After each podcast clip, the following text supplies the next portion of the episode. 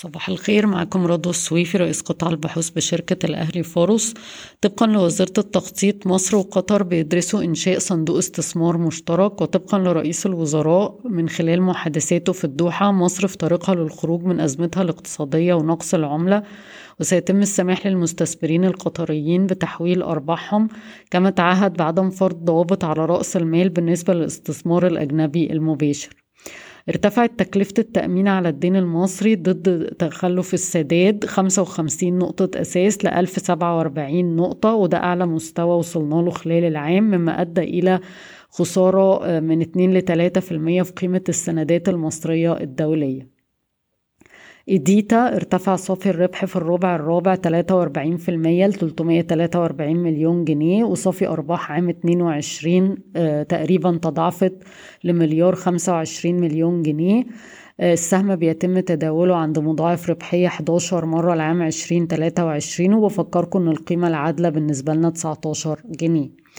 الدلتا للسكر ارتفعت الأرباح في عام 22 ل 850 مليون جنيه من 385 مليون جنيه العام الماضي بسبب ارتفاع الطلب والأسعار كما بدأت الشركة في تنويع مصادر البيع وخفضت السحب على المكشوف وبالتالي خفضت مصاريف الفوائد وكل ده دعم الأرباح.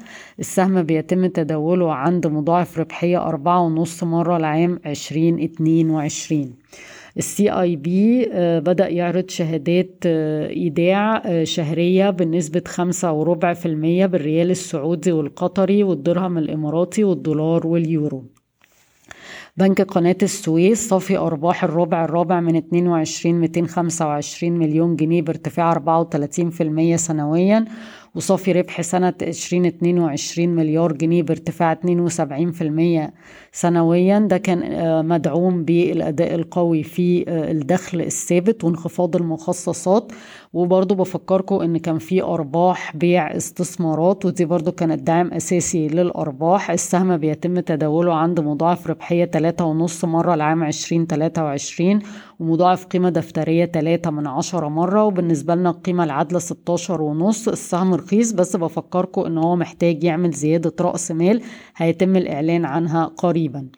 بنك تنمية الصادرات مؤشرات الربع الرابع 22 صافي ربح 346 مليون جنيه بارتفاع 86% على أساس سنوي وأرباح العام المالي 22 واحد وأربعة من عشرة مليار جنيه بزيادة 114% وده كان مدعوم بالانخفاض في معدل الضريبة وهوامش أعلى وانخفاض المخصصات والمصروفات التشغيلية. وبرضو بفكركم أن السهم رخيص ولكن برضو منتظرين زيادة رأس المال. السهم بيتم تداوله عند مضاعف ربحية ست مرات لعام 2023 وسبعة من عشرة مرة مضاعف قيمة دفترية والقيمة العادلة 14 جنيه. تهدف بي إنفستمنتس إلى ضخ استثمارات جديدة بقيمة مليار جنيه خلال الفترة القادمة وده طبعا من العوائد من الصفقات اللي تخرجوا منها مؤخرا. في مفاوضات جهاز قطر للاستثمار للاستحواذ على حصة في شركة فودافون مصر. في أخبار في الصحافة المحلية أن الطرفين هيتفقوا قريب على تقييم بالجنيه المصري. هيكون مدفوع بالدولار وتشير توقعات السوق أن الحصة هتكون بين 30 و 35% تتفاوض اي فاينانس مع مستثمر استراتيجي للمشاركة في زيادة رأس المال أحد شركاتها التابعة ولسه مفيش تفاصيل. وبرضو الشركة بتضيف إنها هتدخل السنة دي في التمويل الصغير والتأمين وتمويل الاستهلاكي صوت أعضاء البرلمان أمس على تخفيض الرسوم الجمركية وإلغاء رسوم التطوير على مكونات الهواتف المحمولة المستوردة في محاولة لتعزيز التصنيع محليا وتوطين الصناعة هنا في مصر. شركة تالي سولوشنز أطلقت منصتها الرقمية في مصر باستثمارات 500 مليون جنيه وهتقدم خدمات رقمية للبنوك وعملاء البنوك زي إصدار البطاقات ورقمنة الخدمات.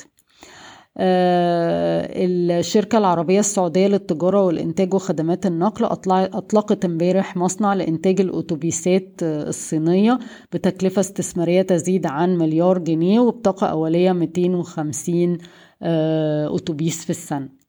أدت أزمة المعروض من الصلب في السوق المحلي لارتفاع الأسعار 2000 جنيه توصل ل 29 ل 30 ألف جنيه بسبب تركيز الشركات المصنعة على التصدير ونقص المعروض في السوق المحلي.